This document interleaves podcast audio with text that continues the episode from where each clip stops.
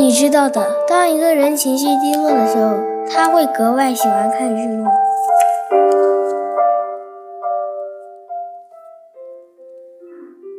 倘若一个人对一朵花情有独钟，而那花在浩瀚的星河中是独一无二的，那么他只要仰望繁星点点，就心满意足了。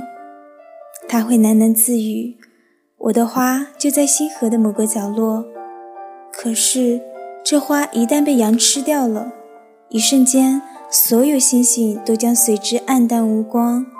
那么，你也认为这不重要吗？花总是表里不一，而我太年轻了，不知道怎么样爱护它。